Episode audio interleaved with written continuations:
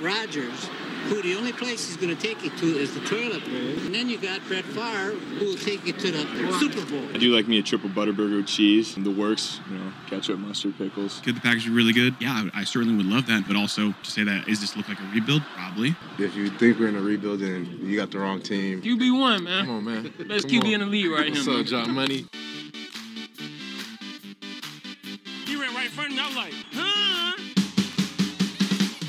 What's up, guys? This is Jeff Janis. And Janis, does he stop it? Oh, please! What a cat! That's insane. and You're listening to the Poor Man's Packers Podcast. Hello and welcome to another edition of the Poor Man's Packers Podcast, the number one Packers podcast in the state of our minds. I am Spencer, joined this week with Billy and Todd Boys. Hello, hello. Greetings, gentlemen. and welcome to another edition. I mean, uh, this this team just can't stop at this point. Packers winning 19 to 27 against the Super Bowl champions Kansas City Chiefs at Lambeau Field. The team is now six and six, and the seventh seed in the NFC, which is pretty fucking crazy. Everything is awesome right now. On this week's episode, we'll talk about the game, break down offense, defense, take news. We're going to talk briefly about Aaron Rodgers. I'm just curious. You know, there was some comments after the game that LaFleur said about love. You kind of wonder if he was taking a shot at Rodgers. So I'm just curious. want to talk about where you think this team would be if Rodgers stuck around with this young core. We'll have is Kyle get some Packers trivia, and then of course preview the Giants game. But yes, opening thoughts packers won 1927 which was actually the score i predicted just flipped going into the game but my god we had the dip in the year where everything was awful. I said it was the worst i felt about the franchise since i've been a fan of the team. Team sucked. Didn't think we had a quarterback. And now i wake up and it's like my life is a dream. We have we have a quarterback. We have a team competing for uh, the playoffs right now. And i'm so fucking stupid and caught into it. I'm like if we don't play the 49ers in the playoffs i think we have a chance of making a super bowl like i'm, I'm like we could beat the cowboys we could beat the eagles and a month ago i thought we could potentially have the first overall pick so are you guys handling this as well as i am or are you crazy as well I mean, imagine not believing in Jordan Love from day one, right? Like we Spencer almost spit out his beer. the uh yeah, I mean, the last 3 weeks have been amazing. I saw it coming all along. I think he was my season favorite, most important person, all the above. Um but no, uh yeah, it's been pretty amazing and feels pretty crazy to have maybe a third quarterback that could stick around for three or four contracts. Yeah, especially when like you just look around. Well, we talked about it last week. Just the NFC, a lot of teams don't have a decent quarterback, but just the NFC North, like again, I I'd rather have Jordan Love than just about anyone else. right Kirk is dead. Justin Fields might as well be. and Jared we all know what Jared Goff is. meh. Yeah, Jared Jared Goff is the new Kirk Cousins. There you go. That's that's my take that I'm thinking about. That's now. actually- he is, he is the new Kirk Cousins. Yeah, that's that's kind of fits. I mean, Spencer, you hit the nail on the head, and we've had this conversation multiple times over the last couple of weeks. I mean, shit, a month or five or six weeks ago, we were talking about do we tank? Do we fire everybody? is Matt LaFleur going away in the offseason? Like, is Jordan Love the quarterback beyond 2024? And now sitting here December 6th, and all of a sudden we've won four or five, and it's like, Matt LaFleur's got something here. Like Jordan Love is the quarterback of the future. I'm not I'm not going to say he's Aaron Rodgers or Brett Favre, but he's a guy that, you know, right now if we re-signed him to a 3-year extension beyond next season, I would absolutely take it in a heartbeat. Is Yeah. Jordan Love him? I think I declared him him like after the Saints game, and then right after that, I was like, ooh, and then now it's like, yeah, he's he is him. He's He is him. Timothy. And the thing too is, is, and I think it was more abrupt or noticeable this week, but just the command of the Yes. offense. We talked about it early on too, how some plays early this year there weren't cans. You know, the media kind of Right. found out. They were like, "Wait, every play doesn't have a can," and Matt LaFleur is like, "No." And then this week, it happened multiple th- times. I think six different times. Uh, Love can to play, and just the way he gets up to the line and everything, he doesn't look lost anymore. And it's just back to how early in the year the offense was so fucking bad. We were saying we can't even evaluate Jordan Love because nothing around him is good. And now everything is at least solid, and then Jordan's kind of you know the straw the straw that's stirring the drink, and we have one of the better offenses in football the last three weeks. It's just it's I don't know if there could ever be a turnaround of a team in season in her lifetime than what we've had the last month. But You think know? think back to like obviously 2010 is a different team. It's made up of different, you know, strengths and weaknesses, but like the way that that team came together in December and in the playoffs was like I'm not saying that this is the same thing, but it's like the way that they're coming together feels the same. It feels the same to me, right? Like the way you saw the team come together and then like there's all of a sudden it's like there's chemistry, win a bunch of games. Obviously the playoffs were amazing, win the Super Bowl. Not saying it's going to happen, but it's like it feels that way right now in early December.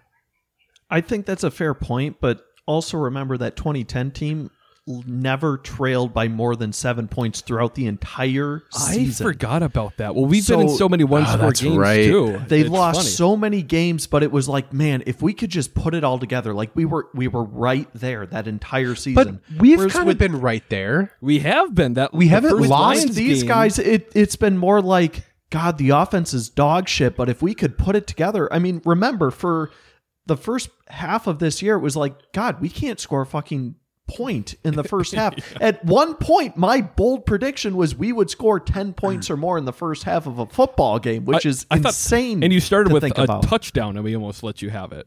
right? Yeah, it's been I don't know, it's been fucking nuts. But it I that's the thing. It's it, we we're talking in training camp too how this team could be dog shit, or if they put it together with this young core, they could be really good. And now it's like, fuck, are with an NFC being as weak as it is right now. There's there's an alley. If someone else could take out the big dog, the 49ers, I feel And like we can make. I a mean, run. I don't love playing the Eagles either, but no, but uh, I but you know, I don't know. I, I made the comment to Spencer, like if we played the Eagles in Philadelphia in the playoffs, like out of ten tries, how many chances do you think we would have to win? I'd say about three. Yeah, I said yeah, three. it's not it's not Like none. it, it it's not a you know we're gonna go there and we're gonna get the shit kicked out of us. It's if the game goes right, we have a chance. Uh, Philadelphia is still a really good team, but if you know something fluky happens or a, a ref misses a call, and there were plenty of missed calls at the end of the Chiefs game, you know something it could still go our way. I when we the 2010 season were we a six seed Yes, we were Six. the first six seed to win a Super first Bowl. six Come seed on, to win a bro. Super Bowl and then because a seven seed well obviously that there was didn't no exist such then. thing as a seven seed And then the next year, the Giants also did it. Did I it. believe, Okay. Against, Yep. yep. I, I, I guess what I'm saying too is like it fe- this, this is where you want to be I feel like like I don't feel like okay like in previous seasons with Rodgers and everything when we have really good teams it's like don't screw it up like that's my in my head and I'm like we just can't we got to go out there and perform and don't lay an egg and don't screw up It- like it's preseason until the postseason is Yes. what it's been the last three Right. years with Rodgers. I said it last week. But now it feels like, like I said, the way I felt in the tw- 2010 season, where it's like we're the underdog, and like, but I don't feel bad about going into any stadium today, right? Like we could go into any stadium today and win as the underdog, and that's like such a fun feeling. We're the hot team that nobody wants to play. Exactly. And granted, there's still five more games left in the regular season, so there's a mm-hmm. lot of football to be played.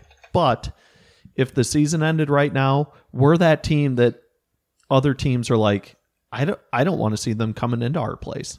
and we haven't been able to be this for 15 years because once 2010 happened, Rodgers was the guy, you know, Yep. and that's what it's been ever since. And now, even though I'm very high on the team, I I'm so optimistic because, like you're saying, we're we're a young, plucky team. And usually I have like the fear, you know, you're a 13-3 team going to the Yep. playoffs. I'm like, like you said, Todd, don't fuck it up. And now I'm like, we can fuck it up. We're a young team. We got a lot of seasons ahead of us with this. We're playing with house so- money. Like if Yeah. we go into the playoffs, if we go to the playoffs, that's a winning season. For Yeah, us. now now watch. We're gonna go like one one and four here on out. There's no way. yeah, that, Quiet. I just like I feel like we're on such a high right now, right? Like everybody's feeling good right now. This team is like on the incline and it's a steep incline. Like we're getting really we're getting better every week. This week I think is going to be a lot of fun. But I Hopefully, guess opening thoughts, that's all I have.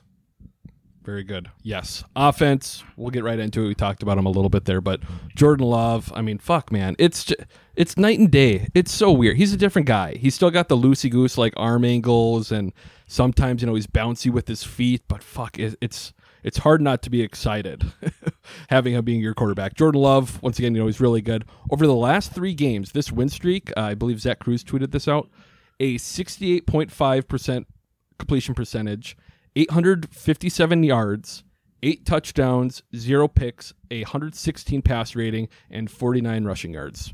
Pretty, pretty good. And I mean, the offense again. Here's here's another um, fun little quarterback stat for the Packers. Jordan Love has gone four games with three or more touchdown passes and zero picks. If he gets five, and this is I believe a Zach Kruse tweet too, it's a much bigger deal because you look at former Packer quarterbacks who have had five games of three or more touchdowns and zero picks. Those seasons are Rodgers winning MVP in 2020, Rodgers winning MVP in 2014, running the table in 2016, Rodgers winning MVP in 2021, winning MVP in 2011, and then Favre winning MVP in 1995. So it's like this is historical. Okay, for- seasons. Yeah. yeah, pretty pretty decent seasons. Um, and then again, his completion percentage. This is kind of a bad stat. It's up to 61% on the year, which is good for 27th in the league. But again, that 68% that he's had over the last three games, that would be good for sixth best in the NFL. Obviously, that's incredibly hot for him. But God, going up against some pretty decent defenses, especially the last two weeks, pretty fucking crazy. But again, the stats are one thing, but man, he just looks in control. Um, he can't. He still can't really throw the deep ball. He didn't have any last week that I can remember. But it's just those intermediate throws. Well, the Doubs ball, are you s- I mean, that was a 33 yard ball, I think. That yeah, that fourth down. That's but that but that's not a deep shot. If if uh if Love overthrew him on that one, it would have been picked. You know what I mean? Like it had to. It did have to drop into a basket there. yeah. Um, but either way, I mean, Are Christian you calling Watts. like a deep ball him leading a guy like down the sidelines like, I mean, it like was a- beating like the 30 yard coverage? I'm I'm saying like once again, we've complained all year about Jordan Love throwing too short.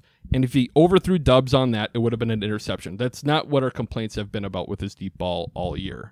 You know what I mean? Yep. So either way, I mean the Watson touchdowns too.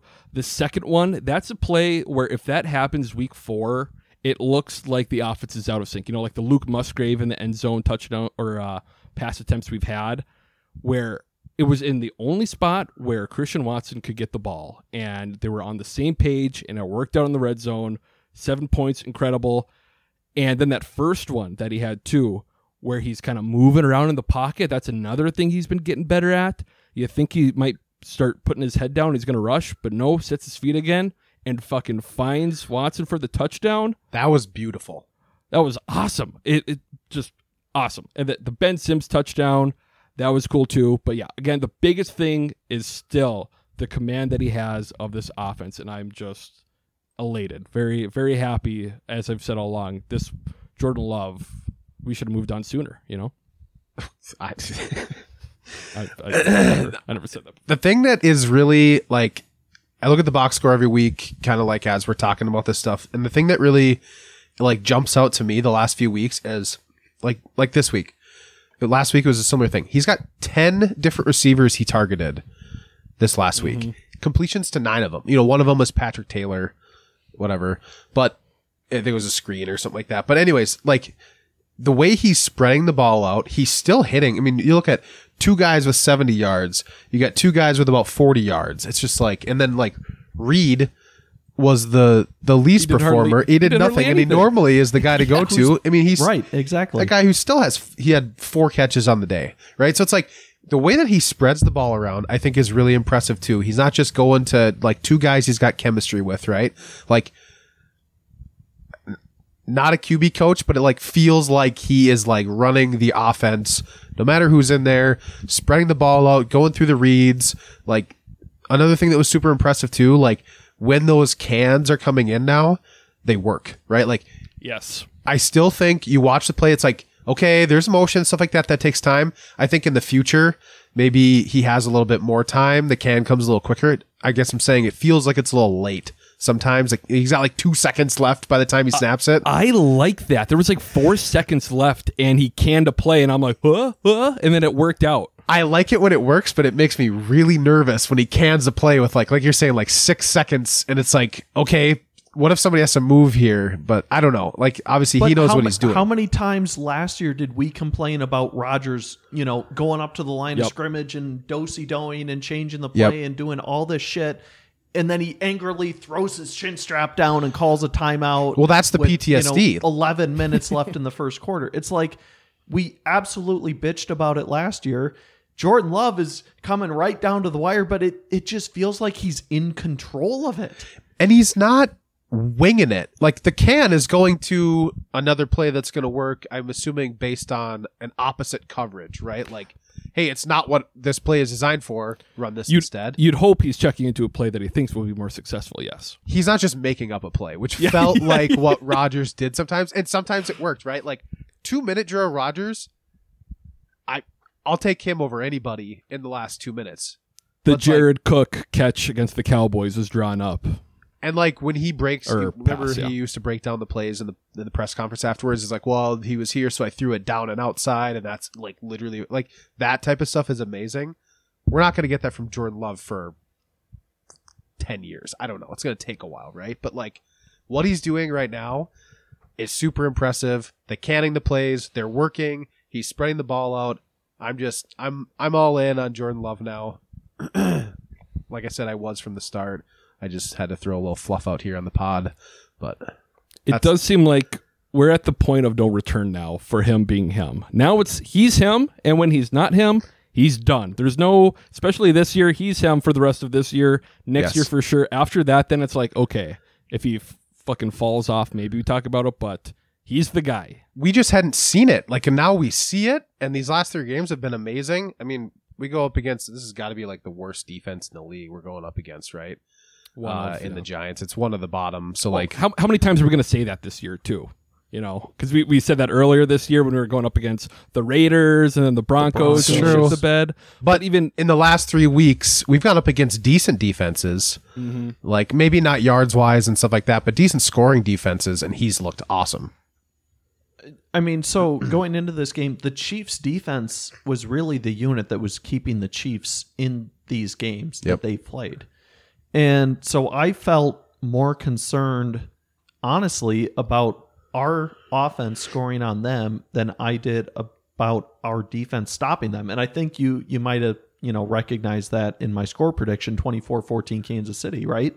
So for Love to go in there, we've talked about it, changing the play at the line of scrimmage, making plays out of that, the the comfort in the pocket. I mean, the the throws with anticipation, and it's hard to see the anticipation on the TV broadcast.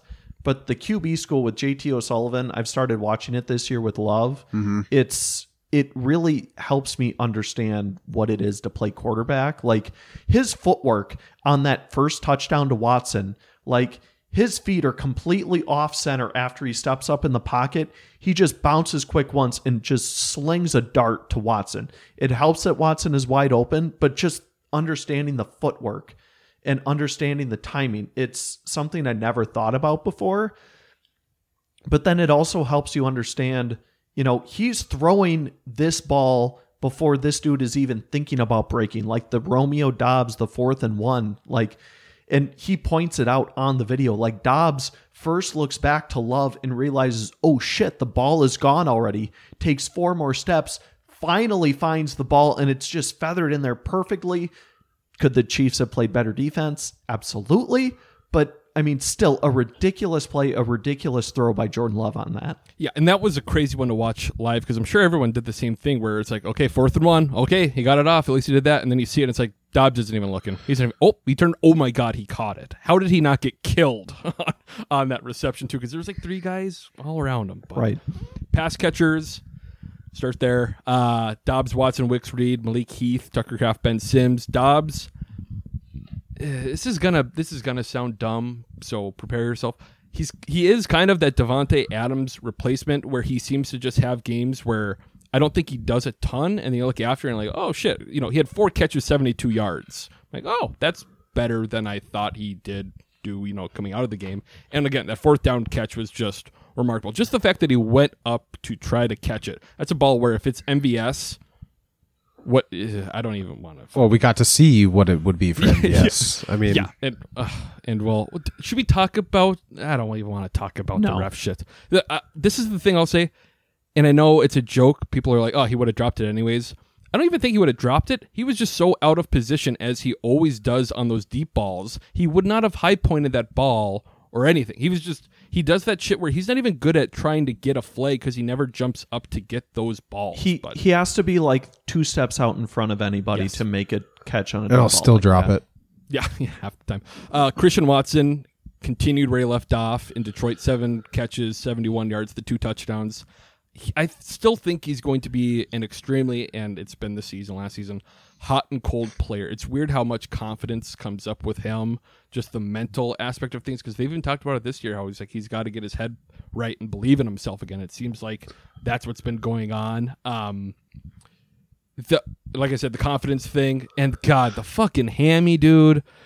I don't know if I've ever seen a player give themselves up and pull their hammy.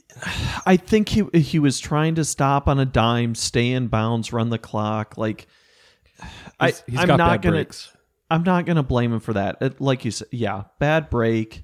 It's frustrating for sure, but it's one of those where it's like he's tr- he's trying to make the smart play. He's trying to do the right thing, and His it next just pops. It's bad luck. his next challenge for me is to get hurt and come back into the game because I don't think that's ever happened with him in his two years. I've talked about it a few times how in Detroit last year, him and Aaron Jones got banged up in the first half, didn't play in the second half, and then they both played the next game. We lost that game. If we had won that game, we would have made the playoffs, and I think you know both of those guys or either one of them would have really helped in the second half. Um, also, I don't know what he does with these touchdown celebrations. I like the backflip before and the Lambeau leaps, but now he just does a little goofy like. Ooh, like the Victor Cruz. I was gonna say it's like a mini, but not as culturally sound little wiggle that he does. I don't know. It's. Uh, do you remember? do you We're remember too old for that, Spencer? We don't understand. the Sunday night Packers Giants game in like 2013? I think it was where Victor Cruz caught a touchdown and NBC played a little salsa song with it while he was doing the celebration. That was ridiculous. I for sure didn't watch it. I was probably too angry because I hate Victor Cruz, and if they played salsa music, that would just be the icing. I mean, that's horrible. Oh, yeah, you got a big gripe against salsa music. I just don't like Victor Cruz. He's he the way he would like fall down so nobody I can know, hit you- him. you oh my god, yeah. I like hated Tyler, him. Tyler Lockett now. Uh, Dontayvion Wicks, three catches, 43 yards. Just once again, you know, 25 snaps. He's going to get you a bunch of yards. I'd like to still see more of him. Jayden Reed, we talked about a little bit, a little underperforming. at the four reception, 16 yards. Didn't have a single carry. And then Malik Heath, once again, had a catch, which was Oh, particular. and what? put him in the spin cycle. Yes, I forgot. Not totally spin cycle. broke, Broke his broke ankles, That though. dude's ankles. Yeah, that was pretty neat. Um, and I'm gonna throw this out there. You know, I said it during training camp too, but I think this young receiving core is what's going to carry this team in the future. The one thing I think we can hang our hat on with this team for what we have talent wise is this receiving core. Because fuck, I we talked about it during training camp, but I wouldn't be shocked. If in the future we have some remake of that Sports Illustrated cover, I was just gonna say that. I know we talked about it in training camp too, but they're just so But it's real now. talented. Yeah, and that's the thing. You look at the receivers. You have Christian Watson, the deep threat guy who can, who can you know spread the field. You have Romeo Doubs, the possession guy. You got Jayden Reed, the gadget guy. I feel like has a negative the, the connotation, flashy slot guy. but he can do a little bit of everything too. You know, Right. he's he's a big bulky slot guy who can do whatever. And then you have Wicks, who's the yards after the catch guy. and then you have your goon in Malik Heath, and then you have Samori Toure, who's hopefully going to be cut soon. So that's that's where I'm at. Uh, Well, and you you have Musgrave or Kraft, who's you know the athletic tight end Yes. that can make plays down the 'Cause down the field. Jermichael Finley was also the. Do you put Kraft and Right. Jermichael Finley on the outsides, and then you put the rest on the inside? Because in the picture, Finley is off to the would be the the cameraman's left. well, that that's what's going to be tough because who do you cut out of the picture? We got You don't. We have, you just you add you add one. we're deeper with weapons than we were when we w- went 15 and one in in 2000. Who has to be Greg Jennings though? Ugh. Um, I don't, I'd say uh, I'd say AJ Dillon because I don't really like AJ Dillon. Uh, Tucker Kraft three for thirty seven. He had the passing of the torch moment when he got pushed out on the sideline, and Travis Kelce helped him up. Obviously, that's maybe the uh, Space Jam basketball powers getting transferred to him. Obviously, we know Tucker Kraft's going to be a beast here on out. And I can't remember the last time we had a pass catcher who welcomed contact the way Tucker Kraft does, because especially in this game too he just lowers his shoulder and even he'll be like a yard from the boundary and instead of going out he lays the wood on like Yes. a small corner and i just fucking lo- we haven't had one to do that on the field is nice because you know you get more yards but two that mindset is just something this offense has been missing for i don't know since like eddie La- eddie lacy's probably the last guy who who welcomed contact as much as Tr- tucker kraft does don't you think It's a good question. Eddie's definitely he's definitely fits the bill.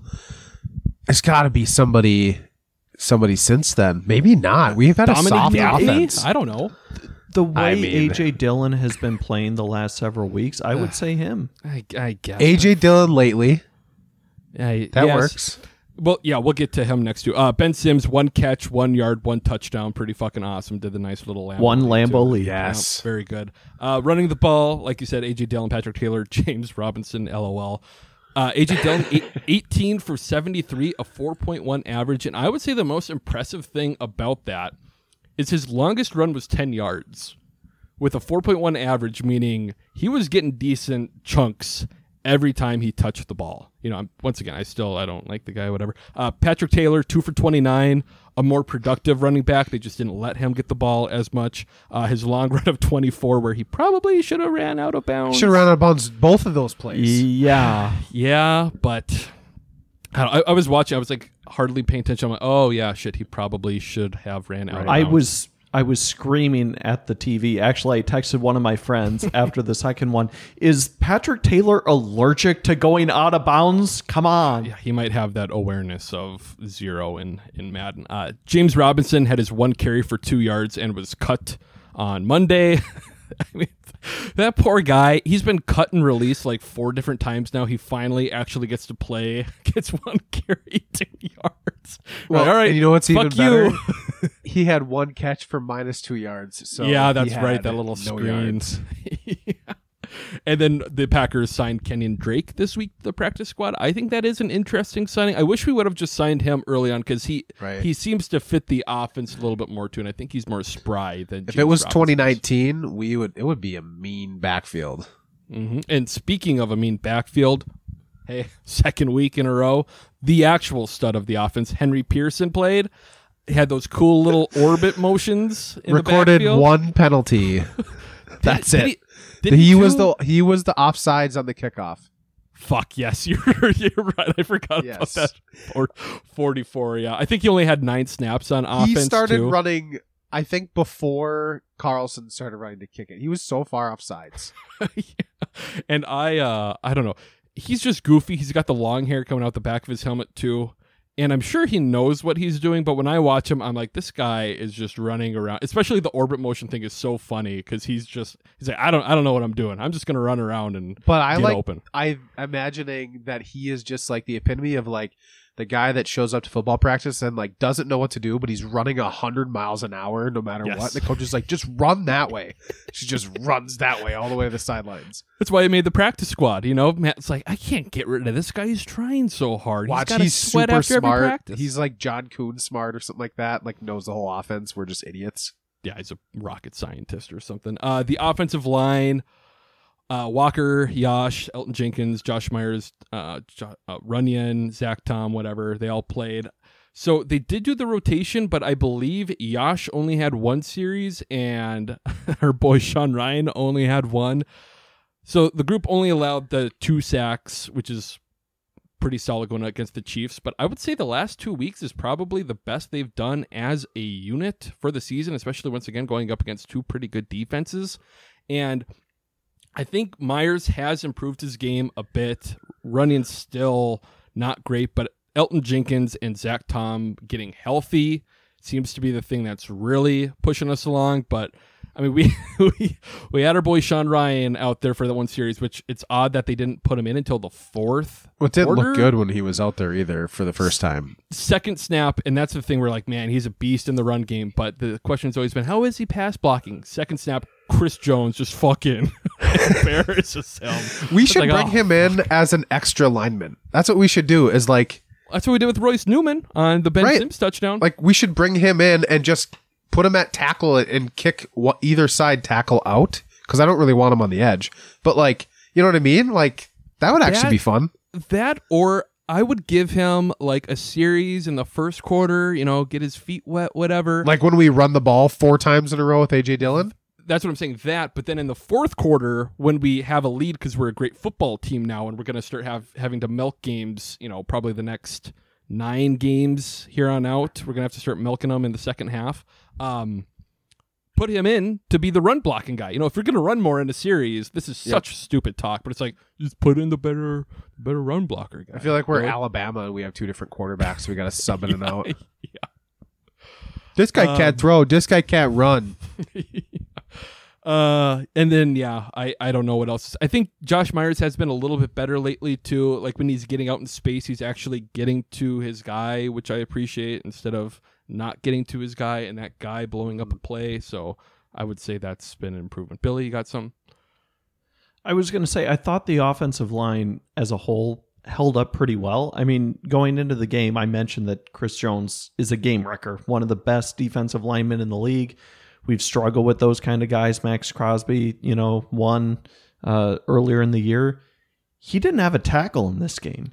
Yeah. So I feel like we did a pretty good job. I mean, I'm not going to say that the offensive line was perfect. And I think this also shows the growth of Jordan Love because there were multiple plays where, you know, say Rasheed Walker got walked back into the quarterback and Jordan Love is like, okay, I'm going to throw it over here, make a completion, you know, bail us out of a potential disaster here. So, um, really just all around good football on offense. The wide receivers, um, you know, I, I'm not going to say that every throw from Jordan Love was perfect. They've started to bail him out a little bit, and we didn't see that earlier in the year. There's still room for growth. Uh, Heath had a, a big drop on what would have been a chunk play, but you know that that catch by fourth and, on fourth and one that I mentioned by Doubs, great play by him. The catch by Watson on the second touchdown, like that's a fantastic catch. Regardless of what a throw it was by Love, it's a great catch. I agree. Yes. Uh fuck. I had something. I I don't remember. I don't know. I'm just I'm just so happy. I after the Broncos game was the lowest of lows. Uh, it Yes. turned into you know I I have to watch this team on Sundays. And now it's back to I get to watch this team on Sundays. Right. And it's just fun too, right? Like every single week, like we see the progress from Jordan Love. We see the progress in the young receivers. And the defense continues to play pretty well. It's it's fun to see that growth and that progress. Whereas before, like you were kind of saying, Todd, it's like, oh my God, just don't screw it up. Like just mm. just get a win. Like you're expected get to get a win against these guys. And now it's it you're just watching for the enjoyment to see the growth and maybe see the future and all of a sudden it's like shit we might be a playoff team We better be. That that's the the season It's, ended it- today. it's funny how now if if we don't make the playoffs, this season is going to be you know It'll like, still be. "Ah." We'll still be really excited. it'll still be good, but it'll be like, oh fuck, that didn't happen. But yeah, whatever. Uh, with that, a quick commercial break, and we are back with the defense. The defense. I don't know. This Joe Barry thing is just it. it it's like a future Spencer problem. I feel like like right now, I I cannot complain. This defense is pretty fucking good. You know, again, good stat, bad stat. We are ninth in points. We are 18th in yards and we are eighth in the red zone. I think actually on offense and defense we're eighth in the red zone, but we just can't complain about the job Joe Barry's doing. He's going to be back next year for sure. And now I'm like, God, in a vacuum, if you're going to judge them on one year, the defense has been pretty fucking good this year, you know? And I do. I had this thought during the game. So, uh, obviously, the last few weeks, especially, we've been getting more shots of Joe Barry up in the press box. I wonder how much of that is affecting the defense playing better. Because, again, and it's not like I'm a fucking genius or anything, but like last year during the Titans game, I was third row and I'm watching everything. I'm like, this is cool. I get to look at players go to trainers, you know, Rodgers walking off the field and not talking to anyone and ignoring Tom Clements. And then Joe Barry's just kind of pacing back and forth. And I know he's got guys talking to him in his headset and everything, but it's just him. But now you're seeing him up in the press box. He's got, I think it's the safety coach next to him. And then he's got the other guy behind him with the binoculars. And I feel like it's more of a like inclusive, I don't know, like everyone kind of joining in on on calling this defense here. And I think that's kind of why he stuck around as well. Is Matt didn't want to move on from him, but he wanted to have him stick around and just maybe put more of his spin on what Joe was doing with his defense because it's not like Joe Barry came up with a fucking defense. Dom Capers ha- obviously had his. Mike Pettine had his. Dom's or Dom. Uh, Joe Barry's just kind of going with what uh, Staley kind of showed him, you know. And now I'm like, well, if we just keep this up, I know it's it's still like a very boring defense, but you can't complain with the results, you know, especially going up against fucking Patrick Mahomes and holding him at 19 points. Here's well, uh, I'm going to look at this game just this Good. single Yeah. game in a vacuum. Okay, I think Matt LaFleur did an excellent job of dictating pace of game and game flow to the Chiefs, taking time off the clock with the offense. I mean, in that first half, the Chiefs had what three possessions, four. I mean, for the game, they had maybe eight or nine. The first You know, so- half was so fucking quick in this game. That was like the it, it was an hour later and the first half was over. Right. Five possessions, right? It was ridiculous. So so very low possessions for Patrick Mahomes, first of all. Second, if you remember the first two drives that the Chiefs had, they got inside of our 10-yard line fairly easily. There was like a hold or something on each drive. Mahomes took a sack each of those two third and longs, forced a field goal. Ultimately, that was the difference in the game. Mm-hmm. Like coming down to the end because of those two field goals. And I don't know how much credit I want to give Joe Barry because if the Chiefs don't, you know, screw up inside of the 10, you know, do I trust Joe Barry and the defense to stop the Chiefs on a third and goal from the four yard line, say? I understand that that's kind of how Joe Barry's defense is. It's the bend but don't break and wait for the offense to screw up. I just, I don't like waiting for the other offense to screw up. I would much rather go make a play, but that's just me. I feel like there's a there's a middle ground there though because the way that we get rush, like the way that we're able to rush in the red zone, like I think that first one was actually stunted by the uh, Lukas Van Ness sack. yeah. Uh-huh. The second one was a holding play, but still, it was a it needed to be a holding play or it was a sack, right? Well, was that the one on Rashan Gary? Because that one might not have been. That, no, was that the one on Rashan Gary where he's coming out to the where he peels off around and I I don't know. I'm just saying there was Rashan Gary's hold. Probably he was milking that one a little bit, but I maybe a little bit. But way. the first one for sure, I think the first one was Lukas Van Ness sack is what pushed him Yes, back. They may have had an additional holding call on top of that, but they were already like it was going to be a tough conversion. Um, I think that that creates a huge opening for the rest of the defense. We actually did have a couple of coverage sacks. I felt like this game where like the rush wasn't getting there, but like he had nowhere. The last three plays of the game, right? Uh, two of the last three, he had nowhere to throw the ball. Like yeah. when have we seen that? And then the big play does come, like the interception comes. Like, I don't know. Like, if you look at just this year, especially to look at the past few weeks, like the defense is playing complementary football. They're doing what they need to do, shorthanded, right? You have to give the coach some credit, right? Like, as, yes. But but again, even the interception, like Keisean Nixon ran the route for the dude, and he talked in the post Totally. about how he saw that switch on film and he made the play. Is that Joe Barry coaching him up, or is that just Keisean Nixon doing his thing, watching film, and his instincts allowing him to make a play? And, and I'm just an idiot who does podcasting part time on the side, so I don't know NFL defense. Maybe I'm being too hard on Joe Barry. Um, Fair, but, we would it- criticize I- I them. s- I the to, to separate players making plays and Joe Barry putting players into position to make a play. But flip that and say nobody's in the right place. They're not making plays. You blame the coaches, right? Correct. Yep. So I think we got to give them some credit here when the Sadly. players are in the right position, making the reads. They have to have some credit.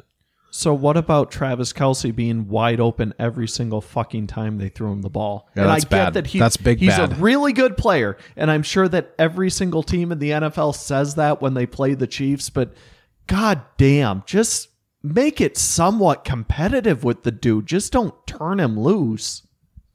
The front seven, uh, Kenny Clark, Rashan Gary, Preston Smith, and Devonte Wyatt each had half a sack. I don't know if I've ever seen that. Not like I always scan the box score, but I thought that was interesting. Uh, Kenny Clark, the December, I th- was this November or December when we played? It must have been December. December. Well, there you go. Six pressures, had a QB hit along with half a sack, like I had just mentioned. Karl Brooks, he's been pretty good. He was, according to Pro Football Focus, the lowest graded player on defense or whatever. Oh. Lukas Van Ness, we talked about his solo sack. That is his first one since week one against the Bears. He also surpassed Rashan Gary's total rookie year snaps this week, if that makes sense. Yeah, Okay. that makes sense, right? So here on out, I don't know. It's just, you know, with Preston and Z back then, Gary was in a very small role. And it's like, hey, Preston's or uh, LVN Hercules, he's getting some more snaps than he did. Uh, JJ graded out pretty well. Uh, he had two pressures, and man, I, I just thought him. He has been disappointing a little bit this year. I thought he'd be better than he's been. He only has the one sack on the season, and he's kind of really disappeared at times. He doesn't get many snaps, but But he's been good in the run game, though. Yeah, he's been better because at the beginning of the year he was fucking dog. He's shit. got to have a handful of tackles for loss this year, like two or three. Yeah, I, I think so. I don't I don't know what off the top of my head. Uh, and Quay officially inside linebacker one, but man, again, he's a guy who I thought he was really going to make a name for himself this year. He was almost more impressive his rookie year, and I know he was banged up early on too. But when we had our mid-year podcast this year, I picked him to be like the defensive player of the second of of the second half, and you guys agreed. You're like, oh shit, you stole him, and it's like he's kind of disappeared a little bit too. And sticking with inside linebackers too, Devondre Campbell, man, I don't think he's good anymore. He he's just fucking slow. He wasn't great in the run game, and he gave up four completions in coverage. I know he's an Yeah. inside linebacker, so that's not his bread and butter, but you would like to get a little bit more out of him than that. I was going to say Quay had 13 total tackles according to ESPN, so he's at least in there. But to your point, Yeah. Devondre Campbell, four total tackles and only one solo. Yikes from your middle linebacker who played the entire game. And moving on to the secondary, I was surprised Carrington Valentine, I believe, was the second leading tackler in this game. You don't usually see a corner racking up that many tackles. Uh, Darnell Savage was back, his first time back after being on IR for four weeks. He was the highest graded player on defense, according to Pro Football Focus. And the safety snaps went like this Darnell had 61, Owens had 67, Rudy Ford 7, Anthony Johnson Jr. 6. I think they're still kind of bringing Rudy back slowly, and they kind of have a good problem to have when they have a few safeties that they can play now. When, especially training camp, we were like, "Fuck, we don't have any. We don't have anyone who's good." And now it's like, eh, at least we have decent guys. Um, and then one of the more underrated things about the season, and I think we touched on a little bit with Joe Barry on the top there, is how well this defense and the secondary has played with all the injuries or whatever you want to call Rasul Douglas, because Jaire, Stokes, Rasul all aren't playing right now, and then Savage and Rudy Ford were both out for a few games as well. So I don't know, pretty impressed with that, especially now with this nucleus. It's a little weird because it's like we've been playing well, and it's like, what is Jaire going to screw it up? I don't think he can, but it's like I have uh, that same weird feeling recently. because the whole Jaire thing is very, very weird this year, and I talked about it a little bit last week too. And I have a question for you guys: Who do you think is more likely to be on the Packers in 2025, Jaire Alexander or Eric Stokes? Next year is Stokes' last year with the Packers under contract. He's not going to get that fifth year option unless he comes on the Yeah. back half of this year and plays really well. But who do you think is more likely? Is it Eric Stokes gets another deal with us, or are we going to keep Jaire? Because I, I'm wondering if we're going to trade Jaire in the next year or two now, because his relationship with Matt LaFleur is not good. They don't seem to talk much, and anytime, and I've talked about a lot, they bring up Jaire's injury and pressers. Matt's tone changes, and you can tell that they're not on the same page with that shit, and that's not uh, that's not very good. Um, oh, do you guys are you guys gonna answer? Who do you think? Who do you think is gonna? I say neither. okay. Oh, interesting, Billy. Hmm. oh man. Okay. Uh, I- special yeah. teams. Special teams. Anders made all his kicks, including the two in the last six minutes, the field goals to seal the game. I think all of us are. Our, uh, you know, our anus, our sphincters were all tightening up at the Oh. end there. Yeah. oh, that's that. Good. That's that's good radio. Yeah. Uh, Crosby signed with the Rams today on their practice squad, so he won't be back with us. But very happy for Mason. That is where he, he should could. be. He could. It would be pretty funny Do if you- like scooped him up off their practice squad. You can sign a veteran of 35 years to your practice squad these days. What do you have to pay him? Do you have to pay him vet minimum? That's a very good question. I would assume it Because he's on the somehow- practice squad. Because there's always a vet minimum, but Right. maybe they probably have a vet minimum for the practice squad now. I, I, was going to think. say, I think they get, Okay. I think they probably get like vet minimum if they're on the active roster, but if they're on the practice squad, they get less. but I bet he gets more than a normal practice squad player. I'd Right. be willing to bet, and that's I- been a thing too since COVID, where vets can be on the practice squad. Before, it's like you could only have you had to have like less than 18 games played or something to be on a practice squad. I believe Pre but- COVID, yeah. Yes. Um, Keisean Nixon still good on returns. They were kicking away from him, but God, when it gets colder, he's only going to get better. I believe he had a, a 30 yard average. I think his long was a 35. And I wanted to throw this out there. This is dumb. This is just how my dumb brain works. So Matt Orzech, our long snapper. This week it was the what the fuck? My cause, my cleats, whatever the thing where the NFL is like, hey, we're gonna we're gonna let the players express themselves for one week or one month, whatever. They can wear whatever shoes they want. It's like, wow, Roger Goodell, that is so nice of you. Uh, one thing I thought was funny, uh, Jayden Reed, his cleats, his cause was the American Kidney Fund, and then I was like, oh, Luke Musgrave didn't pick that one. He probably should have done that. But Ooh. Matt Orzech, his, and once again, this is me and my dumb brain, was for the International Justice Mission, which I think is a hilarious name for an organization. It sounds like a movie franchise. Is, Batman? I was going to say, is that Wonder Woman and Aquaman? yeah, and it's not as funny in real life because it's something about like human trafficking and shit, but okay, it's just well, now I feel bad.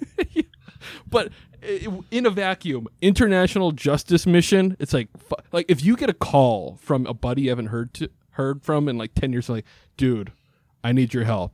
You know, twenty grand. We have an international justice mission. You in? It's like, it's, what? What the fuck does that mean? Imagine Uh, getting that cold call to like donate. Like, yeah, I'm from the International Justice Mission. I mean, like, absolutely not. you're not And, and. I'd ask them to donate to the Human Fund. um I don't know. That's all I had for this game. I love the Packers. Uh, that was that was very fun. I like watching football a lot again. Uh, take news. Football time.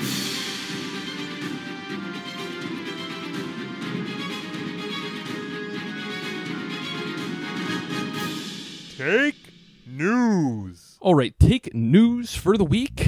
You know, I talked about a little bit on the top, but you know, as I've said all along, Rodgers going to the Jets hasn't worked out very well.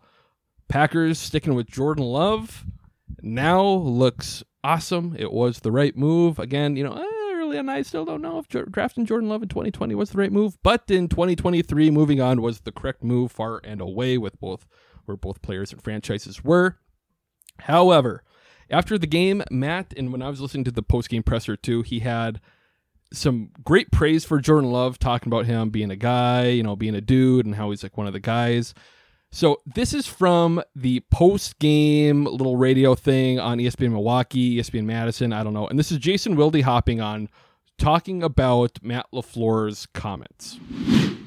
Here's the part that really struck me, and tell me without. I'm not going to try and influence you in any way, but when I read this, because you know I love to read on the radio, I want you to tell me what is left unsaid for the end of this quote. And and LaFleur Okay. said, "I just never see him get too high or too low, whether it's going good or not so good. He's just a guy that." He's matured over these last four years, and it's hard not to root for him, you know? he's such a good person first and foremost. I think all the guys in the locker room they love him. I can tell you all the coaches love him. Just his approach, he's consistent in terms of who he is on a daily basis and he's one of the guys. And I think that's important from that position. Mm. Mm. Now, Interesting. I would, I would, I would, I will let you off the hook, and I'll, I'll, I'll take the shrapnel for people that won't like this. But I think that's directly speaking about the predecessor at quarterback. No. and I think no. I do. Where I did do. you? Where would you have gotten that Yeah. from? All right, so I I thought that was pretty funny, especially after that. The next day, Jason Wilde went on the radio and said that he got yelled at from people within the organization. So once again, the Packers are so in tune with everything going on that Jason Wilde's radio show, when he says something that the Packers don't like, they like let him know. And I think he pissed off Matt LaFleur by saying that because he kind of apologized the next day on the radio. But I think it does bring up a good question in an alternate universe. And even in this alternative universe, to make things simple, we still somehow come up with an, a second round pick and we get Luke Musgrave, whatever we use for the Aaron Rodgers trade, whatever. Where do you think this team is right now if Aaron Rodgers stuck around and we still had all of these offensive young weapons? Because I think it's just interesting to think about because I have no fucking idea. Jordan Love is obviously leading a different way. And it's funny because I've uh, I think Wilde's talked about this in the past. I know I fucking bring up Wilde all the time on this fucking podcast, but how Rodgers learned from Favre. Rodgers saw how Favre kind of isolated himself, and he was willing to actually put blame on players. Like he blamed Vonta Leach for losing a playoff game in like 2004 or some shit. And Rodgers learned from that. He's like, I'm not ever going to directly blame guys. I'm going to be one of the dudes too. Brett Favre always had his press conferences every week at the podium. Aaron Rodgers always had his media availability in his locker room during the week. You know, one of those things like, oh, I'm just one of the normal guys. And now I feel like Jordan Love, seeing the way Aaron carried himself the last few years, is like, I'm not going to just, you know, isolate guys or like you know there was a weird thing this training camp too where Romeo Doubs they were asked about his relationship with Rodgers and he was like well I didn't really talk to him much outside of you know the game like I hardly ever talked to him and Wilde brought that up to Rodgers as well and Rodgers was like oh I thought we had a good working relationship and I wonder if that's something that kind of changed with Rodgers too but anyways do you think because it would be different. We'd still have those scowls and shit with Rodgers staring down these receivers, missing routes, especially early. Can you imagine if Rodgers was part of an offense like we had the first half of this year? But where do you think we'd be at if we stuck around with? Would be would we have more wins? Would we have less wins? Where would the arrow be pointing, Todd? Nine and three or ten and two. Yeah, you think we'd? Be I don't. much? I don't think those close games. I do not think we lose to the Raiders. Yeah. Pull up the schedule. I mean, I don't think we lose to the Falcons. We don't lose to the Saints. We don't lose to the Raiders. We don't We lose to the. Broncos. We did beat That's- the Saints, by the way. Oh, sorry. I was looking at the wrong one. Did I say Raiders? Yes. Okay, I don't think we lose to the Vikings. Like, there's. It's a different. He's a different player, right? He's completely different, and that's obviously what you're highlighting too in a lot of different ways. Um, there's a lot to unpack there. Obviously, what you went through, whether it's Wildy's comments and like Rodgers like not being one of the guys. People forget Rodgers was one of the guys when he started. Yes. It was not always this way. I think there is a big disconnect. Once you're 10 years older from older than all your receivers, that's a different world like socially, right? Like, so I don't know. I think I think we'd have nine or ten wins at this point. I guess to answer the question, um, I just I just don't think we lose those close games. I think it's not that I think Love is putting up with mediocrity, but I don't think it would be acceptable in any world for rodgers with some of the mistakes that are happening. And I think we'd be maybe a little further along and he would have thrown better balls. I mean, that's just, it is Yeah. what it is. There was, um, I want to bring this up too, because they've been, Wildy, again, he was talking about this, and I, I haven't seen really anyone else say this, but he said that privately in the last two weeks, Love did, berate isn't the right guy, but he did, he did get on a couple receivers for not being prepared and that type of stuff. Like he got, he did get on Good. guys, but he, but he did it privately, which is obviously a much different thing than what Aaron Rodgers was doing. Billy, Todd, I'm just going to say that you're wrong. Number one, um, We'd have 11? I think we, so. I think we'd be no. worse. I I'm going to say that we would be right about six and six. Yeah. honestly, because if you remember last year when Rodgers had his guys, he had Randall Cobb, he had Allen Lazard, and what was the offense doing last year? It was dog shit for most of the year. Yeah, we kind of got hot at the end of the year, but I don't know that it's because Aaron Rodgers all of a sudden was the Aaron Rodgers of old. And granted, he might might or might not have had a broken thumb last year that affected the way that he was playing. But you think about how he's always been with young receivers, and we bring in three youngsters. We bring in Wicks, we bring in Heath, we bring in Reed at wide receiver, plus two rookie tight ends, plus the offensive line is in, you know, complete upheaval because David Bakhtiari either can't play or refuses to play. I'm not going to say. Um, John you. Runyan Jr. hasn't been great. Josh Myers had a rough start to the season. Like, I'm not going to sit here and pretend that we come out of the gate and we go four and one or whatever it is against the teams that we played. I honestly think we still would have gotten off to a slow start as these young receivers start to learn and get better and become more comfortable in the offense, grow a little bit of rapport with Rodgers. If he's willing to have that patience, which I don't know he's always had, I feel like six and six is about right. And that's where I'm at too, because I, I think we beat the shitty teams that we lost to, but I don't think we would have won these last two weeks with Aaron Rodgers. And again, it's a different universe in that. But Billy, And he he also didn't run the Matt LaFleur offense, and we're seeing that with Love. well, he- so he ran whatever that Matt LaFleur offense was, whatever. We don't, we don't, we'll never know what that is. But the sign thing is something that hasn't been a variable this year. Remember the whole hand sign thing with receivers back to the McCarthy offense?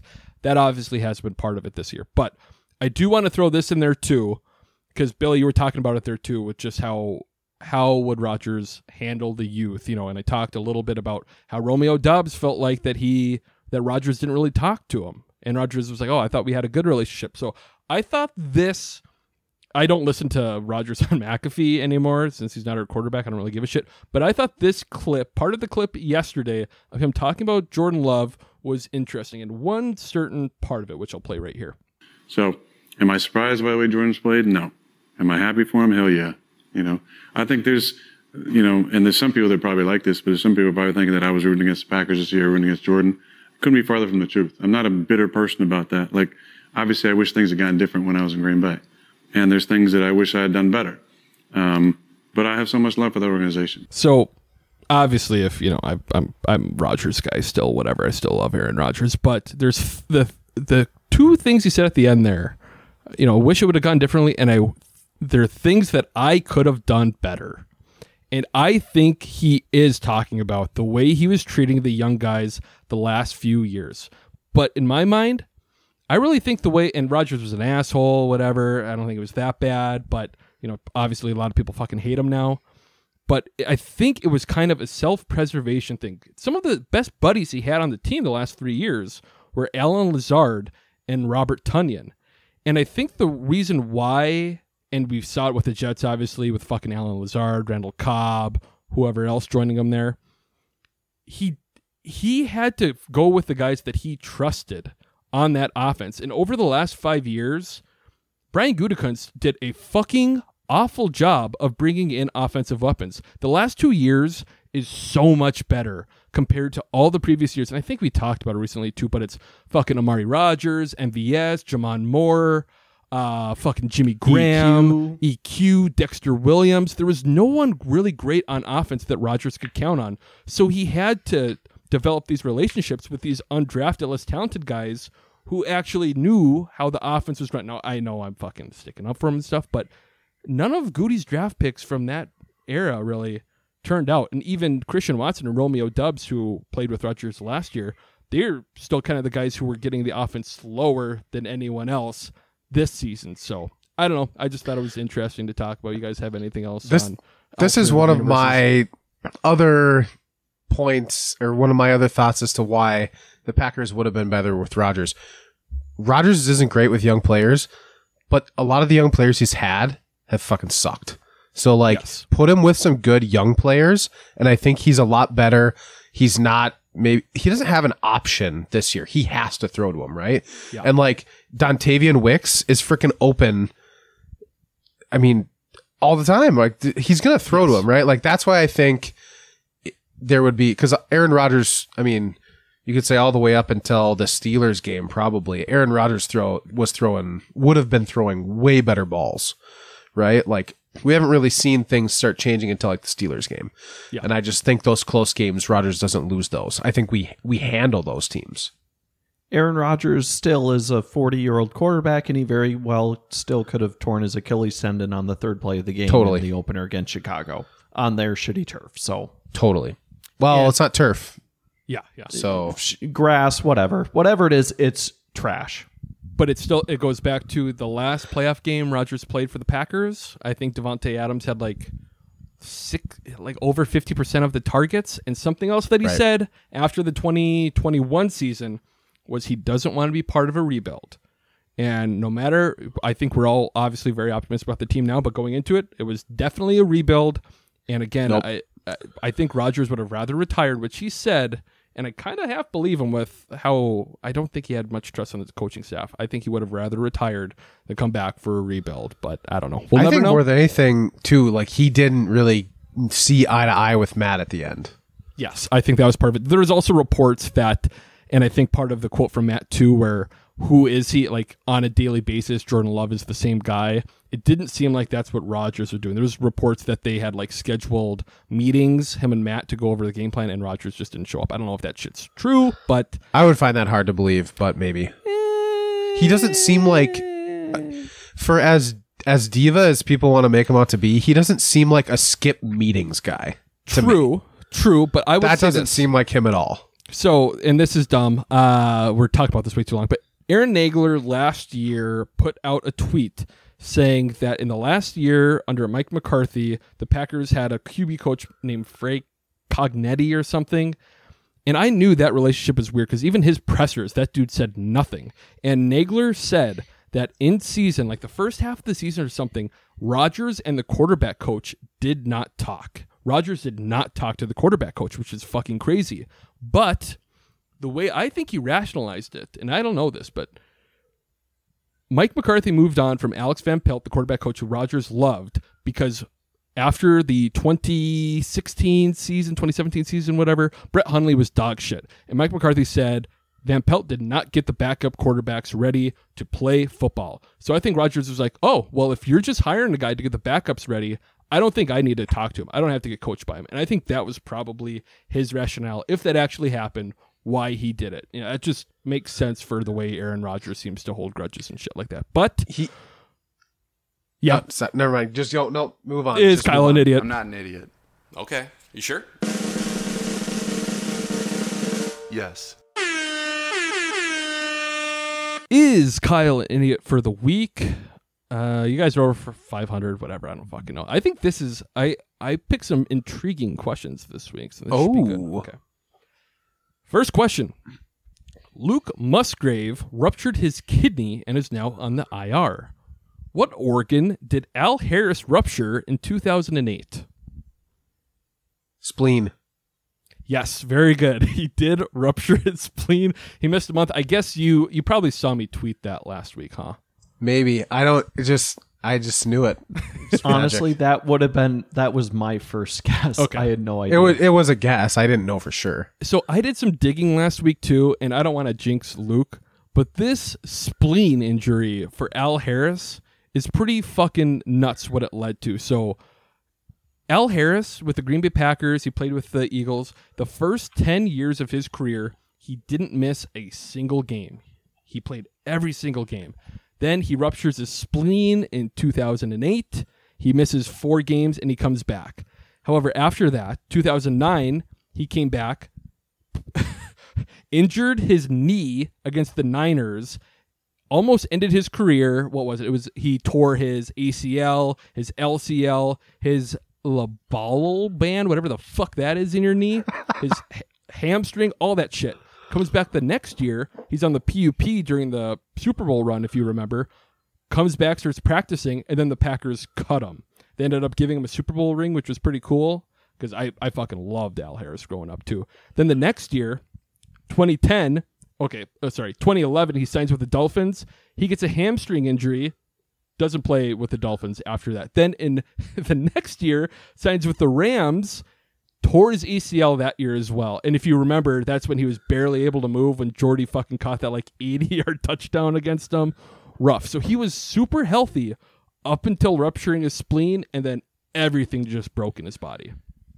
I'm not a doctor. I don't think I could point out the spleen on a, a drawing of the human body and our Well, inner organs. Funny you should ask. I just looked it up, and the spleen is actually on your left side, adjacent to your stomach. And do you want to know what the spleen does? Sure. Kinda, yeah.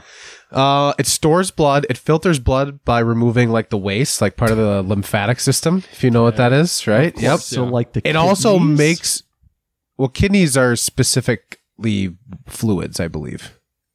In in my research, This is with blood. This, in my research with this, I blood saw is a fluid. kidneys. No, are no, bigger no, like spleens. piss. Kidneys is kidney is piss. Yeah, kidneys It's just like- hold piss. It's the out fluid. um, it also is is like the home base for white blood cells, which fight off infection. cool. Okay, that's that's what The more you know. Dr. Todd. Okay. Yes, and I, I was looking. I, I think we were all talking there for a bit. Uh, I was like, okay, so how long is Musgrave going to be out? And I'm I'm looking. I'm like, all right. Well, kidneys are bigger than spleens, so maybe he'll be out longer than the four weeks. But I think it's all about the severity. Well, of you it. I have don't know. two kidneys though. So, Yeah, like, do you know what? Need Th- there some we go. people only have one. If Ju- you just cut it out, he'll be fine. if you're listening to this podcast right now, tweet Luke Musgrave and say, "Hey, you got two kidneys, you puss. Go play." Man up. Second trivia question. Former Packers running back Ryan Grant was traded to the Green Bay Packers from the New York Giants in 2007 for his sixth sixth round pick. Yes, I thought I said second. I did say sixth. I was correct. He is now the sixth leading rusher in Packers history. Where did Ryan Grant play after Green Bay? Oh, Billy. I mean, I could guess. oh boy. Yeah, Billy's really thinking. And Packers don't count. He did leave to this team, and then he came back to the Packers for Is it? a part of the season. I like almost want to say, Billy, just to, I guess, fill Just the just silence. th- There you th- go. throw out an idea. I we'll was gonna see what I say. I, was gonna say the Saints, and then I also was thinking, for some reason, Kansas City. But those are my two thoughts. They could both very well be completely wrong. five, four. I don't think it's the Saints. Three. Um, two, one. Billy, Kansas Huh? City. we'll go with the Chiefs. I don't think that's right, but we'll go with it. it was the Washington Redskins, which Never is would have got that. kind of funny for two reasons. One, Ryan Grant had a pretty funny bit where he kept tweeting. The NFL sent Ryan Grant a check for Ryan Grant, the receiver who was playing for the Chiefs in 2014. So it was after. Oh, that's why I thought the Chiefs. Oh, because it's the Redskins, same kind of. No, because there was a Ryan wide Grant receiver, played Ryan for Grant. the Chiefs. Oh, he played there too. No. Oh, I thought we were just talking about Native American adjacent. No, things. no, no. I thought didn't you just say Ryan Grant played for the Chiefs, the receiver? Sorry, I'm sorry. Ryan Grant played for the Redskins, and that's why the checks got fucked up.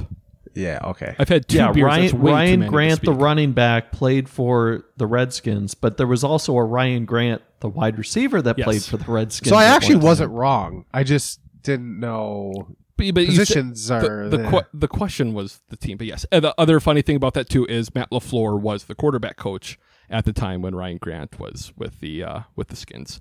Oh. Third question, one one for the week, right? Did you get? Yeah, you got the first one right away. Okay, third question. What is it? What Packers defensive back? Oh yes, what Packers defensive back was cut going into the Super Bowl season in 2010, but went on to win a Super Bowl with the Giants in 2011. This this one is tough. cut cut preseason, cut before the season in 2010. Is that what you said? Or cut during the season? He was cut before the season, I believe. Okay, so wasn't on the roster in 2010. Oh. Defensive back, you guys are him and Han. He was a good return man. I don't know. He had he had the will to return. Will punts. Blackmon. Very good. Yes, it Oh. was. Wow. Didn't didn't Wait, set that up. no, Will Will Blackmon was on the Super Bowl team. Nope, he was not. He was cut Oh, before. it was Jarrett Bush that caught the yes, the yes. interception. Pick, yeah. I got him mixed up. Sorry, it was Jarrett Bush. That makes sense. But yes, Will Blackmon, a uh, bit of an underrated player. He was the first, like, really good. Uh, maybe really good's tough, but He was good. good punt returner. Here, here's a name you haven't heard in a while. Antonio Chatman. I remember Antonio Chatman returning the 80 yard punt for a touchdown. That was the first, so that was in 2005. The previous punt return touchdown for the Packers was 2001 by Allen Rossum, and then Will Blackmon had one in like 2008 or something. But he, but Will Blackmon had three punt return touchdowns for the Packers, which is pretty fucking He good. was good. Tramon had one at one point before he was a, a starter. Tramon had a return touchdown too, and I should have dug into this. I think it was like a fake field goal punt. It was a goofy play, yeah, wasn't it? That's right. Oh, really? Yeah. Yeah, I wish our fact He, he was wasn't a regular punt returner. It, I It feel like it was against play. the Raiders. It was something like that. 20 It was 11 I- maybe. I, I thought it was sooner than that. I thought it was like 2008, but I could be wrong. Billy, do you have a stump spinning for me? I do. Cool. Uh, the last time that the Packers beat Tampa at Lambeau was in 2017, a game that we won 26 to 20 in overtime. As a callback in theme to last week's question, who had a scoop and score for Green Bay in that game? 2017, it was against the Bucks, Correct? so that was Jameis Winston. Yep. 26 to 20 in overtime. If you score. remember, Aaron Jones came off the bench in overtime and had like a 20 yard touchdown run. I was gonna say I, I was I thought that was gonna be the question. I'm like I think it was Aaron Jones, so I could be wrong. Maybe it was earlier than this, but I gotta shoot my shot anyways. And if Shane Trenner is listening to this, he knows what I'm gonna guess here. Was it Dean Lowry? It was Dean Lowry. Yeah, because I I always make the joke. It's like I've always said it. You know, I've always said this about Dean Lowry. If if Dean Lowry gets in the open field, you're not going to catch him, and that was true that day at Lambeau Field against the Tampa Bay Buccaneers. Yes, I just it was like a pick too. I think I think Winston like threw it because he's a goofy player, anyways. But it like was a fumble throw, you know, floated up in the air, and Dean Lowry caught it pretty much at his feet. It was it was one of those fluky plays where it's like, who the hell has the ball? Oh my god, it's Dean Lowry. He's doing something good. yeah, it- well, that that's when it was early on. We were like, "Oh, does this guy have potential?" But no, that was literally the peak of his career. So 2007 Green Bay versus Carolina. Tramon Williams Carolina. had a 94 yard punt return. That's what it was. 94 yard punt return. See, I think it was like a kick. I think I think that's what it was. That's I think probably what it was. It was a fake. A pooch kick. Yes, it was a fake field goal pooch punt. I bet that's what it was. I don't know. There's no way we could ever find this out. But with that, the Packers Giants preview in New York kickoff is at 7:15. The game will be on ESPN And ABC. and ABC. Yeah, that kind of fucks me up sometimes because I have YouTube TV, whatever, doesn't matter. Uh, Joe Buck and Troy Aikman are on the call, which is pretty cool. Once again, if Potentially? no, they are. Aren't there I- that two was Monday night games? It was confirmed that they will be on the call. I saw that yesterday. But yeah, Okay. the Dolphins and whoever else are playing. But if there's something else I learned this year, it is how much like getting the premier announcers. I I never want to hear Jonathan Vilma. I never want to hear Mark Sanchez ever again. Fuck those guys. Um, the over. Guess what the over under is for this game? good question. I don't know. Uh, 46. I was gonna say high forties. 37. Oh, I don't know if I I was like that. shocked seeing that today. Yeah, I agree. It doesn't uh doesn't Hit the over. Yeah bode well for the Packers, but the Packers are six and a half point favorites. This is only the second time we've been favored all year. The other time was against the Brett Bears? Rypien Rams. No, the Oh. Bears were favored at home to start the Oh, that's season. right. Rypien, who Right. signed with the uh, Jets today after they cut Tim Boyle. But yeah, the Giants are four and eight coming off of bye. They previously beat the Patriots seven to ten, and what a fun game that must have been for them to watch. Team stats, their offense is not good. The team is fucking dog shit. They're 31st in points per game at 13.3, 32nd in yards per game at 258. They're 24th in yards per carry at 3.9 and 29th in yards per pass at 5.2. They have the 11th most turnovers in the league, and they have one of the worst offensive line in football with the worst pass blocking. No team has allowed more sacks than the Giants, and they're the second worst run blocking offensive line in the in the NFL. Tommy DeVito, as we mentioned last week, he's Italian or some shit. Uh, he's their quarterback. He has a rating of 92 on the season, seven touchdowns, three picks. Daniel Jones played one more game than DeVito and had two touchdowns and six picks. But everyone, I, I haven't watched DeVito play. Everyone says he's dog shit. Like he throws kind of a pretty ball, but he's bad. Um, Shaquan, Saquon. I said Shaquan. Shaquan's kind of a more fun name. Yeah, shake shake it off. Remember Taylor Swift or whatever? We only saw her once. Hips don't lie. Shaquan runs whatever. Uh, 697 yards on the season, a 4.2 average. Uh, he's like you know the super AJ Dillon. Uh, Darius Slayton is their leading receiver with 435 yards. He might be hurt. He was banged up against the Patriots, so there hasn't been an injury report or anything yet this week. With them playing on Monday, um, Darren Waller, the tight end, is the second leading receiver, and then the rookie Jalin Hyatt, who had some Packers rumors going into the draft, is their third leading receiver. And again, the offensive line is terrible. Their defense also not good. This team, it's crazy that the Giants made the playoffs last year, and that fucking Ty Dunne was hyping them up. But I, And they beat the Vikings. yeah, yeah, that's yeah. The Vikings beating um really fucked up that entire franchise.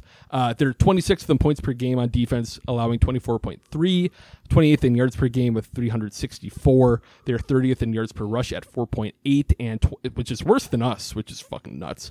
And 22nd in yards per pass, 6.7. Eighth in turnovers per game and 30th in sacks per game. Like I said, they they don't even sack very well. Um, Tavion Thibodeaux has 11 sacks for him. Dexter Lawrence, the defensive tackle, who's pretty good, has four. He also might be hurt. He got banged up against the Patriots. And then Bobby Okereke is their solid inside linebacker, who's ranked fifth in stops and 10th in pass coverage, according to Pro Football Focus. But yes, the New York Giants in, what is it, MetLife Stadium, right? With that shitty turf Yep. they got there where everyone's tearing their Achilles tendons. But I don't know. It's it's weird for uh, like a comeback to earth type game. You know, we've, like I I think I was the most optimistic of the three of us halfway through the season, saying I think we're gonna win one out of the next three games against the Chargers, Lions, and Chiefs, and we fucking won all of them. And now we have the Giants. It's like it it's dumb, but I'm like I'm curious to see how this team plays as a front runner. Again, this is only the second time we've been favored all year, and now we're going up against a pretty shitty Giants football team. What do you guys think? I think it's going to be. I think you hit the over first of all. I think that we're actually going to put some some good numbers up. I guess maybe you need two, right? So if the Giants aren't hitting, I guess maybe I don't know. I do think they're going to have a nice showing. That defense is garbage. The offense is worse. Uh, we're probably going to get the ball back a lot. Just give Love and the receivers more opportunities. Uh, is Aaron Jones? What is the? Is he coming back soon? So he was declared out going into the game, which isn't a great sign. Again, they haven't Okay. practiced yet this week. I wouldn't be. I'm gonna guess he's going to be questionable going into the game, but he won't play. I was gonna say if there's a game to sit out and get healthy, this is the one. You know, in the near future. So, I think. I, don't know. I feel good about the game. It's the best I felt about a game in a while. Um, cool. Yeah, kind of, kind of feels like it's nice to have these little mini buys too, right? To have. Yes. I mean, that's actually pretty awesome. So maybe people can get healthy. We go into the Bucks with a couple more key players. Billy Boy. I'm with you, Todd. I I think this is the kind of game where Joe Barry's defense feasts on a young, inexperienced quarterback without any real, you know, weapons to throw to. Like you, you look at their wide receiving core, and it's like it's just a bunch of guys. It's not really anybody that scares you. Darren Waller is on IR. Like he's Oh, he is on IR. Fuck. Okay. he's on his way back. I I don't know that he's you know been activated or anything like that, but you know Saquon is really the one that scares me, and we we don't have a good run defense, and Pacheco was tearing us apart uh, for the Chiefs last week, so that gives me some pause to see if the Giants can control the game, but the way the offense has been playing, it feels like we're going to be able to move the ball and make the Giants play from behind. Yep. And that's what was key. You know, I think we kind of touched on a little bit with Joe Barry, but especially this week, the last two weeks, I should say, this is how Joe Barry's defense has always been designed to be. Get a lead, pin your ears back, rush the quarterback, have success, and that's what they've been able to do. And hopefully, Mr. Tommy DeVito can throw up some some airmail to us, Mm, maybe maybe some picks. I don't know, but either way, I don't know. I feel pretty optimistic. Do we are we ready for predictions right now already? Yeah, yeah. Okay. So my score prediction, I have the Green Bay Packers winning 10 to 27. Oh. Yeah, it just that's the thing. I don't think the Giants are going to score much, but I don't want to say we're going to score 30. You know, I feel pretty good about us, but I don't know. It, it's still very the team is so young, so many variables. I still think we're going to have a shitty game out of one of these last 5, but I don't think it's going to be against New York. I had uh, 33-16 pack. Um, I just I do think it's a big offensive week for us. Um, we're just we're hot right now, and I think that we keep that up. I think that that that front four is going to feast. We're going to get the ball back a lot, and I think that that's going to be the scenario. I don't think we're going to be maybe super efficient. It's not going to be, you know, it's not going to be a clinic, but I think we're going to get the ball back enough that we're going to put up 30 points. Very cool. I'm I'm with you, Todd. I feel like this is a game where the offense goes out and continues the momentum that they've been building the last several weeks. The defense comes out and, like I talked about before, shows shows out against a team with an inexperienced quarterback. I'm going to say 34-13 Green Bay. Oh shit! Wow, that's a real shit kicker there. okay, um, so bold predictions. I have maybe my dumbest bold prediction ever. Maybe one of probably the dumbest bold prediction since Hank gave them out. So I want you two to go first, and then and then I'll I'll have mine. I had seven, seven and a half sacks for the front four. oh my god, dude, that is that is too For the bold. front I don't I don't know if that's happened. I'll just the front seven, front seven. Just say seven sacks, period, dude. I think this line is tough, and on their injury report, there's a couple guys banged up too, even on the line. Like uh, this is not a good offensive line, and I think the last three weeks, last two weeks especially, our front four has been playing lights out. I've got Jordan Love with a career high four touchdown passes against New York. Okay, Over 300 yards. Four touchdown passes. Oh, My bold prediction I have two touches for Henry Pearson. He is on the practice squad. Okay. I hope he gets pulled up again. I don't know if Josiah DeGuara is. He seemed. I wouldn't be shocked if he gets cut in the next few weeks too, because he he was even practicing last week and he was a healthy scratch. It seemed like Has DeGuara played? he's played. Yeah, not well, but he's played this year. It's just. I don't know. I just don't remember seeing him out there. Maybe he was out there on Thanksgiving, but No, I don't. No, he wasn't out for the Thanksgiving game because that was uh, Pearson's first game. He he Okay. replaced his role, but yes, okay, very good. That is this week's episode. You want to leave a five star review? That'd be great. That'd be cool. Um, fuck. Oh, we did have a review too. Who? Who? Also, Oh, you oh, can we hit the quarterback if they're inbounds, even if it's Patrick Mahomes. Yeah, I just know. in case We- people are wondering. well, ju- just depends on what officiating crew you have. That's true. That was That, that's was a good call. more There was plenty of bad calls.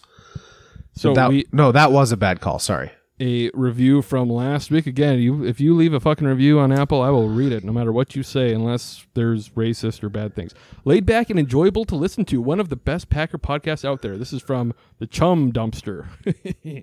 One of the best Packer podcasts out there. Great production quality. If YT would produce Oh. a Packer podcast, this would be it. Uh, it- does YT just mean YouTube? Because if YouTube would produce a Packer podcast, I don't know. I I would Is assume so, YT like That sounds like high it could be a rapper. That's what I kind of thought too, but I have no idea. Look forward It's to gotta be YouTube. and relish every weekly installment. The trivia questions are thought provoking and entertaining. Keep up the great work. Um, the last thing to bring up corrections from last week. Oh. Podcast went out. I listened back, and I always try to find whatever I fuck up if I can edit it out. Whatever. We didn't talk about Rashan Gary with the Lions game when he had three Yeah. sacks and a game Right. ball. We didn't at after. all? I don't think we. I think we did in passing, but we hardly. We didn't. We might have that talked about it sacks. before in like the leading up to the pod because I feel like we talked about it. but not but not during it. Like he, yeah, I, he got- I think we might have mentioned, but not like, dude, Rashan Gary. Yeah. yeah. So uh, that was the biggest correction. Sorry, Rashan, my fault. very sorry. I mean, he cried again. He he said you know he's got to stop crying in front of the team and all that shit. And it was very nice because obviously you know he There's- tore his ACL in Detroit a year earlier and then comes back. They win the game, three sacks, huge game from him. So If you're a fan of the Packers and you like pay attention at all to Rashan Gary, like it, there is nobody out there that's more worthy of rooting for than Rashan Gary. Like that dude, like his story coming up, like couldn't read for whatever had dyslexia and stuff like that, and then like the dude's just a workaholic and a baller. Like I don't know. It's- again, what a good know, guy. I talked earlier about how you know Rodgers learned from Favre what not to do. Love l- learned from Rodgers what not to do, and I'm like, ah, Rashan saw Darius Smith and was like, this guy fucking sucks. He's an asshole. He's a fake, fake, tough guy. All that shit. But be he- a good guy. But he claimed his weed, so That's true. Again, forget. biggest bro moves he had with the That's Packers was. I mean, yeah. and a cool way too. He told the cop, "You could put it on me for the Yep. for the possession charge." Yep. But, uh, other, th- uh, I think I said this last week. Uh, we don't have to. Jordan Love has a possession charge charge from college. You guys have anything else? No. The one thing I have, I'm going through my records. Oh, good. I've picked against the Packers the last six weeks before this week on this podcast. I'm ashamed. I'm sorry. I'm not picking against the Packers the rest of the year. You should keep picking against them. Nope, too late. Locker room material. yeah. Yes. Yeah. I'm sure everyone cares about Billy's opinion. Second, Uh-oh. go Packo. Okay. With that, Eric Cuskin, please don't sue us. I quit my job? Yeah, 'cause it just won't pay. I worked all year, I worked all month, and then they took my money away. Yeah, well now I don't care. 'Cause they ain't working like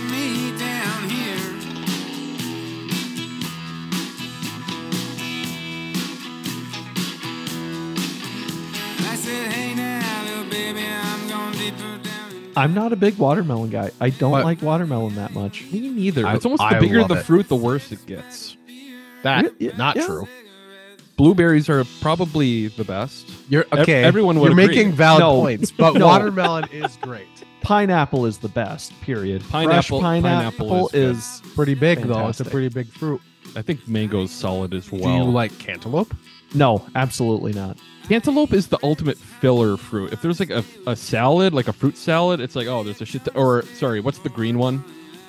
Muskmelon, No, no, no. Mu- yeah. honeydew. honeydew I is the think I'm same thinking as of honeydew. muskmelon. Oh, muskmelon. Is that some Iowa shit? Is that Probably. Beach Basin versus Inlet? Re- regardless, I what, thought it was there's, like, mus with s's. whatever that whatever it is whenever there's like a mixed fruit bowl like that with honeydew and cantaloupe and pineapple and strawberries and blueberries i take Okay. like generous spoonfuls and i always choke down the garbage crap But- first okay. so that i'm left with like the good shit